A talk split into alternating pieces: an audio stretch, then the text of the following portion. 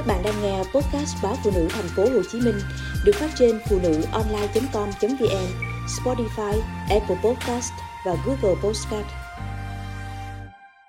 Mẹ con em đòi hỏi anh điều gì?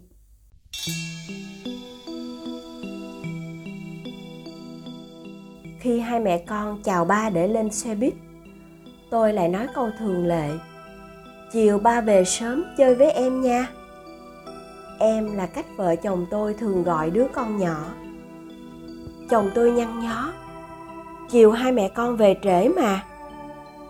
Ừ nhỉ, tôi có báo chiều hai mẹ con đi đám cưới cô bạn, rồi mới về. Cơ mà, câu nói ba về sớm chơi với em nha.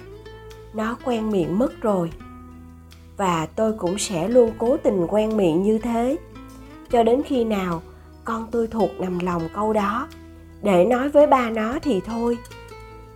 Hôm qua chồng tôi bảo em không làm ra tiền thì em chơi với mẹ để anh kiếm tiền đi chứ. Ơ ờ, cái anh này không biết ăn gan trời hay sao mà dám nói như thế.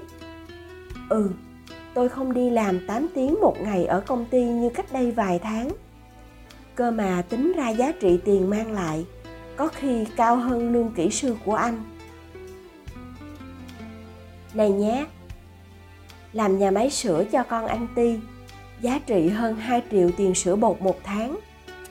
Làm con sen bế bồng, tắm rửa cho con anh giá trị hơn 5 triệu thuê oxy một tháng. Làm gia sư kèm cặp la mắng con anh và thi thoảng cả anh nữa, cũng hơn 5 triệu một tháng. Làm người tình lâu năm cho anh thì giá trị phải gọi là hơn mấy chục triệu một tháng nữa chứ đã thế, tôi còn đi viết dạo báo này báo nọ. Hãng này hãng kia, ai ới là làm. Rồi còn bán hết hàng, nội xuất ngoại, lẫn hàng, ngoại nhập nội.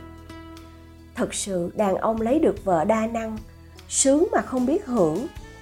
Mà dở hơi nhất là những ông chồng đang nghĩ rằng vợ con họ chỉ cần họ làm ra tiền. Thật là một suy nghĩ sai lầm hết sức nuôi một đứa con đâu chỉ cần tiền. Trẻ con cần nhiều hơn thế. Ngoài rất nhiều tiền, chúng còn cần thời gian, tâm huyết và đặc biệt là cực kỳ nhiều tình yêu từ người chăm sóc chúng. Sau những đổ vỡ mất mát, tôi cũng không dám tin rằng ai có thể bên cạnh ai mãi mãi. Bởi thế, tôi thường nói với đứa con nhỏ của mình mẹ không sống bên cạnh cả đời để mà bế, mà hầu con được đâu. Nên con phải a, b, c, kiểu vậy. Và với chồng, tôi xác định ở bên nhau ngày nào thì phải hết sức hết lòng với vợ con ngày ấy, nhất là về thời gian. Thời gian để làm việc kiếm tiền cho con thôi, không đủ. Thời gian còn phải dùng để chơi cùng nhau, vui cùng nhau, yêu thương nhau ngày trước, khi đang trong giai đoạn tán tỉnh nhau, chồng tôi, lúc đó là bạn trai tôi bảo rằng, em thật khác bọn con gái khác.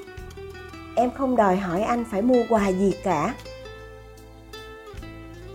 Có lần không nhớ dịp gì, anh hỏi thẳng, em thích quà gì để anh tặng? Tôi bảo, em cần anh dành thời gian cho em.